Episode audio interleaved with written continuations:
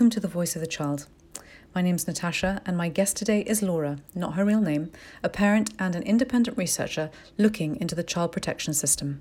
Hi, Laura, welcome to the programme. Thank you, Natasha. Hi. We're going to be chatting about a survey you created, which holds information about children in care getting to see their birth parents during the COVID 19 outbreak. As some of our listeners will know, the government's social distancing rules, which have been implemented to try to stop the spread of the virus, have led to a lot of children in care who have court orders in place to spend time with their birth parents, not getting to see their biological parents in person. Your survey is the first of its kind in the UK, which offers an insight into how some of these contact sessions have been affected, and it outlines several upsetting and concerning revelations. But before we get into those, how did you get involved in doing this kind of research and why are you doing it? Well, good question, Natasha. Um, as a parent myself, I found myself at the mercy of family court and being taken through childcare proceedings. Um, obviously, it was a tumultuous time in my life, and um, I was not given very much information as to policy and procedure as to what should happen, um, I found my solicitor didn't um, really encourage me to issue her instructions, rather she instructed me. Um, and towards the end, when I got fed up with being told that I couldn't do this and couldn't do that, I threw a bit of a wobbly, and she basically told me to toe the line. Um, after the final hearing, um, I sat and I read through my paperwork, and I got a bee in my bonnet and decided that no, this hasn't been fair. This hasn't been just. I've been stereotyped and I've been defamed, and this is not how the justice system should run. So I started reading and researching, and I kind of fell into it that way and decided I would write a report to expose the goings on in family court, which I have not yet completed, but it's in the making. So, why did you decide to put together this particular survey? Well, as the COVID 19 crisis escalated um, in the UK, Facebook became full of posts from anxious parents asking if anybody knew what was the situation with contact, as everybody had kind of got the gist that face to face contact had been suspended across the nation, um, but it appears that nobody had bothered to inform parents as to whether there was going to be an alternative so that just um, really got to me, and I found it to be very unfair. So I decided that I would put together a survey to see see what was going on and the, the depth and breadth of the problem. And, and now we have got a little bit of guidance, which I think the Department of Education issued on the 3rd of April, but it's it's not terribly in depth and it's not particularly helpful. Um, the, the guidance basically says that they expect contact between children in care and their birth parents um, to continue. Um, they say it's essential for children and families to remain in touch at this difficult time, and for some children, the consequences of not seeing relatives will be traumatizing. So, the Department of Education has acknowledged that this contact is incredibly important. Um, yeah. It also goes on to say contact arrangements should therefore be assessed on a case by case basis, taking into account a range of factors, including the government's social distancing guidance and the needs of the child. It may not be possible or appropriate for the usual face to face contact to happen at this time, and keeping in touch will, for the most part, need to take place virtually. I think that's something else that we can probably discuss later on in the podcast. Um, I know you have strong feelings about that. Um, but the guidance goes on to say we expect the spirit of any contact orders made in relation to children in care to be maintained and will look to social workers to determine how best to support those valuable family interactions based on the circumstances of each case. So there is a clear and unequivocal confirmation from the Department of Education that these sessions must not be stopped and that they are vital for these children's development and their bond building with their birth parents. Absolutely. Going back to your survey, um, you asked quite a few questions. I think there were 14 questions or comment boxes in all. Can you take us through those? Yes, um, a couple I did add a bit late, so I haven't had a great response to those. Um, but the, the main ones of importance, I think, would be um, finding out um, how the social workers have responded to the suspension of face to face contact and um, whether they have actually offered an alternative and arranged such. Um, what was shocking, I found, was this particular statistic. Only 44% of parents or families were given an alternative method of contact without having to ask for it. So if you look at the, the, the guidelines given by the Department of Education, social workers are failing their statutory duty to encourage and um, facilitate contact between parents and children, which I think is particularly important during this time where children, those who are old enough, will be aware of the news, will be aware of what's going on, and that will just add an extra layer of worry and, and anxiety to them, particularly when they haven't heard from their parents. This lack of contact and also limited contact is, is clearly having an effect not just on the birth parents but on the children as well. Because within your yeah. survey, you've given parents space to write what's actually going on in real time with their contact. And some parents are saying that their children feel that they just don't want to see them anymore because telephone and video contact is essentially a limited form of contact. And so these children now feel that their birth parents no longer care about them, which is causing an enormous amount of anxiety to these children uh, and obviously to the birth parents as well. But we know that this kind of trauma, particularly at various stages within children's development, is really bad for them. It can have long lasting effects. So that was a, a really yeah. concerning thing to see in your survey. Um, one mother also said that her child was suicidal and that the psychiatrist who is working on that case has recommended contact continue exactly as it is. But that's been completely ignored by social services. Again, very concerning. Um, and then we have some parents who say they're also really frightened that these social distancing measures will be used to cut contact moving forward after the lockdown ends. Um, yeah, that's a real concern. So, and in light of all of those things, another very interesting thing that's come out of your survey is that some of these parents are actually going to counsel. They're they're seeking legal advice um, about these breaches already. Yes, and understandably so, particularly those where a contact order has been placed by a judge at a final hearing or, or, or such a hearing, and the council are now in breach of that, and they're appearing very nonchalant and, oh, well, there's a national crisis, I'm sorry, but we can't do anything. Or in the case of a couple of parents I've spoken to, um, they blame it on the foster carer who hasn't got the technology, or they may be over 60 and, and are not allowed out the house, or various very nonsensical reasons uh, are being given for this lack of contact. And um, really, they should be doing everything in their power to ensure that contact continues. Looking as well at um, parents' experiences, you've obviously got several in the survey. And before we uh, aired this show, I received several messages from parents outlining their experience in detail. And some of those comments you've seen yourself. I think you've also seen some of the information um, which you've received independently too.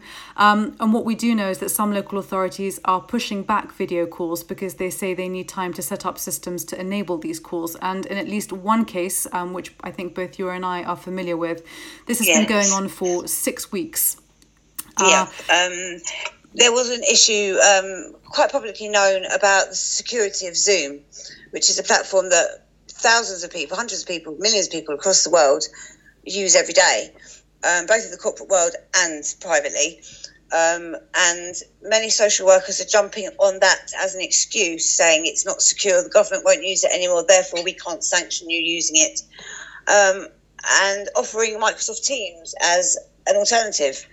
Yet they then go on to say that Microsoft Teams is a very complicated um, platform to set up and it will take them some time and they must have a contact worker present where which is amazing because uh, many of these times there isn't a contact worker present in face-to-face contact.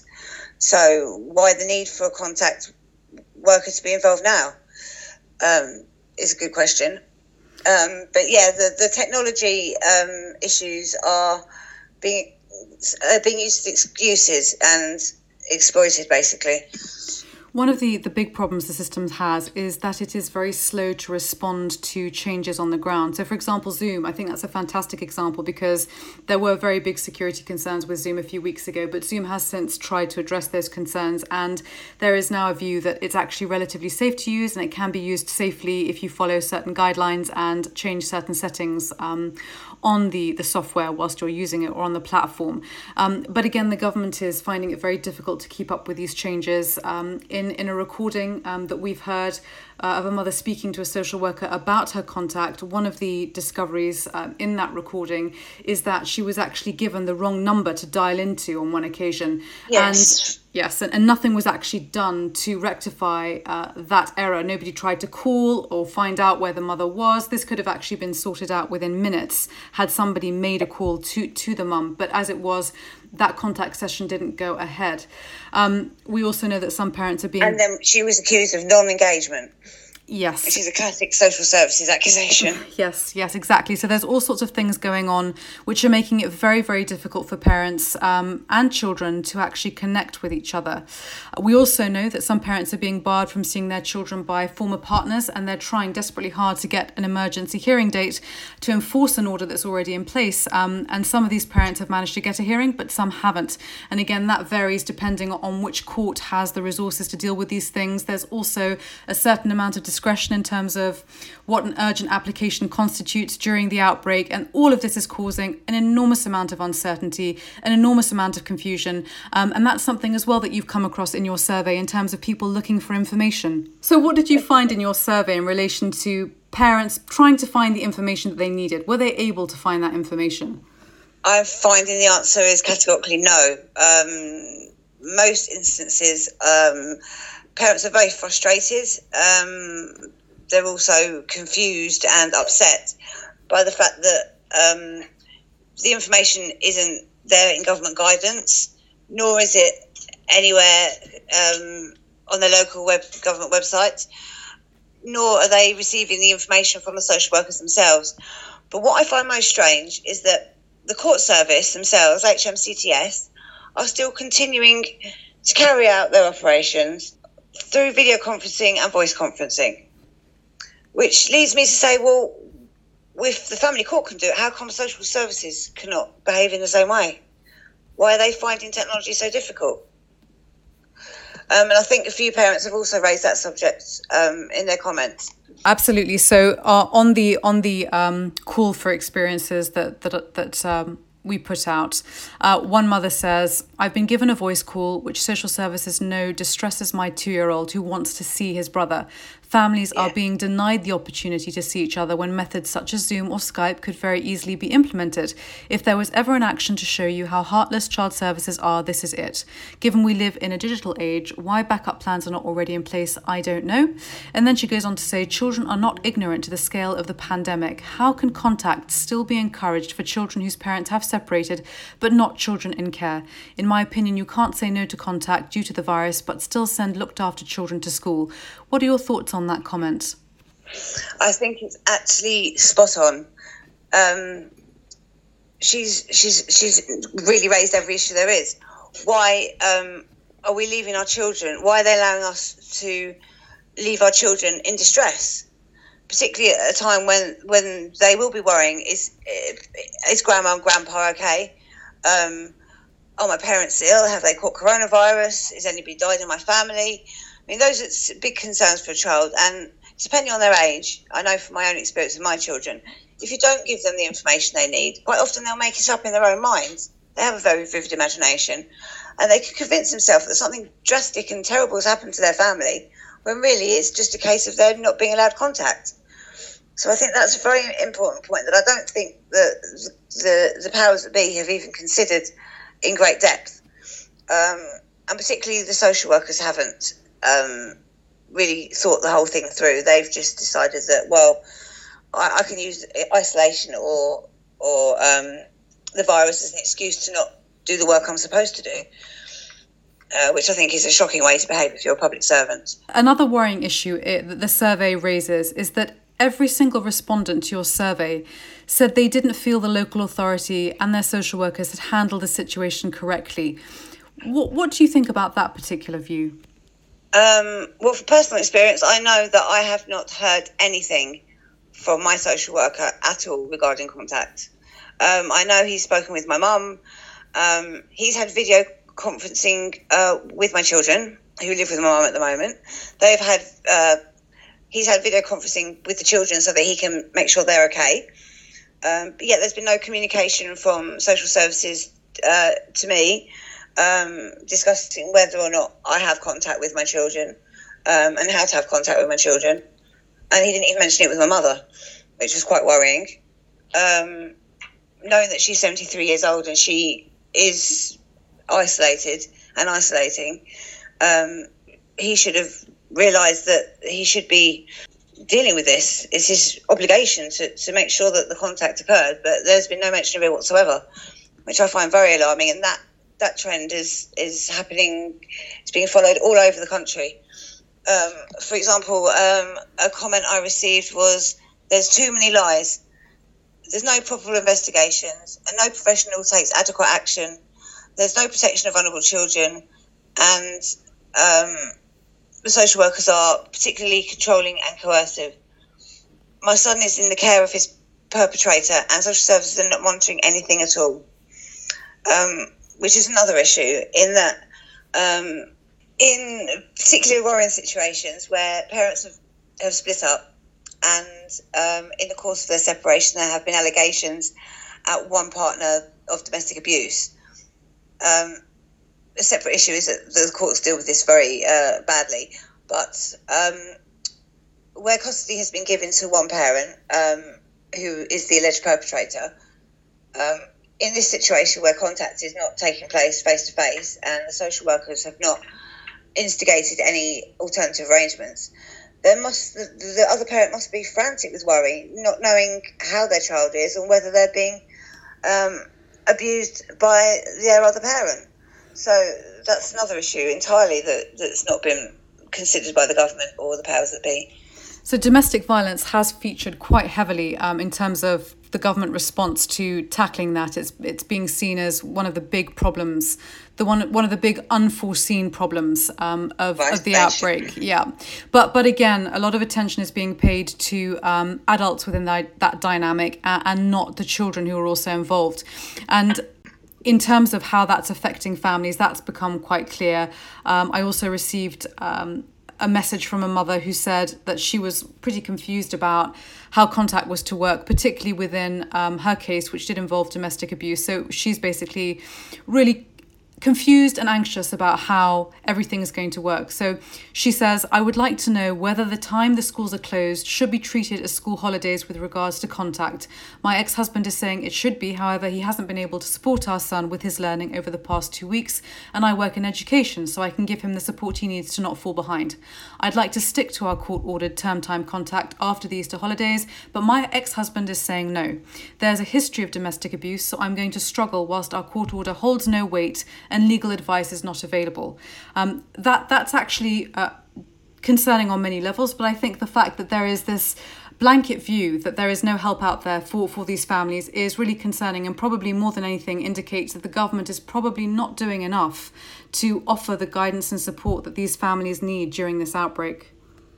Yeah, exactly. I mean, the, um, the government guidance does stipulate um, it should be dealt with on a case by case basis, but that doesn't offer much help to this um, this mother, unfortunately. Um, really, social workers, if she has one, should be involved here, and um, and, to prevent the mother having to go through the very stressful um, action of returning to court with this, which again, as you said earlier, it may not be deemed important enough by the courts to, to be um, be actually upheld and taken as a hearing at present.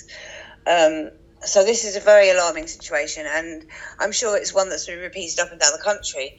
Um, again, I feel that social services and the local authority themselves have just not taken this seriously enough and have not allocated enough thought and time and um, social workers time to the problem really and whilst all of this is going on um, and and things are uncertain and there's a lot of stalling and delay, we're also seeing a stark rise in care applications, which seems almost unbelievable given that the courts are functioning at limited capacity. Can you tell us a little bit more about that? Yes. Um, under the coronavirus legislation, which was recently um, passed through the Lords and the Commons and, and brought into active law, um, I noticed that there is a, a, stipulation in one of the schedules that basically allows um, allows cases to go to court without having been through uh, the earlier sets of procedures, um, allowing emergency um, hearings to take place and children therefore removed. I believe that is um, the right interpretation of it, anyhow, um, which is very alarming because it means due process is not taking place, and it gives um, all the power to social services in that they can decide that a child is, is at risk of significant harm, um, make an application to court, take it to court and be heard, potentially without even having involved the parents in the court hearings or any earlier discussions, which is alarming and incredibly worrying and totally unjust. I think for me, one of the, the, the biggest um, concerns about this development is that a lot of child protection professionals are saying that the isolation measures are causing families high levels of stress. They're obviously unable to earn in, a, in a, a, great many cases. And so that stress is interpreting itself as aggression. And there may very well be legitimate cases where children are, are being abused. But, but what I think is deeply concerning is that this is clearly not long term dysfunction we're seeing. This is down to temporary stress. And rather than removing these children and making care applications straight away, my question to the government would be why are social workers not implementing support packages? Why are they not going into these homes and trying to offer counselling, for example? Why are these children being removed straight away rather than looking at ways of keeping these families together during what is a, a really challenging time for everyone? Sadly, the answer to that, as it is in normal times, is budgetary.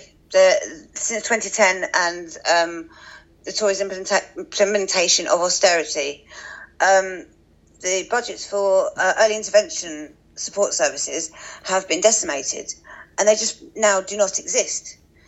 Um, we've lost 10,000 Sure Start centres across the country in the last decade. Um, many of the um, charities that, that provided early intervention support services to families have had their government budgets removed, um, have been relying to- totally on um, charitable donations and have found themselves um, unable to continue their work and have shut down. So it seems to me that both in normal times and at present, um, the knee jerk reaction from social workers is these children are at danger, removal. There is no um, there is no attempt to, to solve the family's problems or or provide um, education, training, um, counselling, or any other support. It's just immediate removal, which in the long term is going to have irreparable, damage um, to both the children and the parents. So, what do you think would be a sensible way forward during the outbreak? During the outbreak, I think would be to. I know it's very difficult, but for social workers to use their common sense and to know this is exceptional times we're living in. This isn't normality, and that issue a family that has been had no involvement prior to this period are struggling because of the circumstances. It's not a dysfunctional family; it's a struggling family, and in light of that, help them rather than remove their children and cause yet further problems.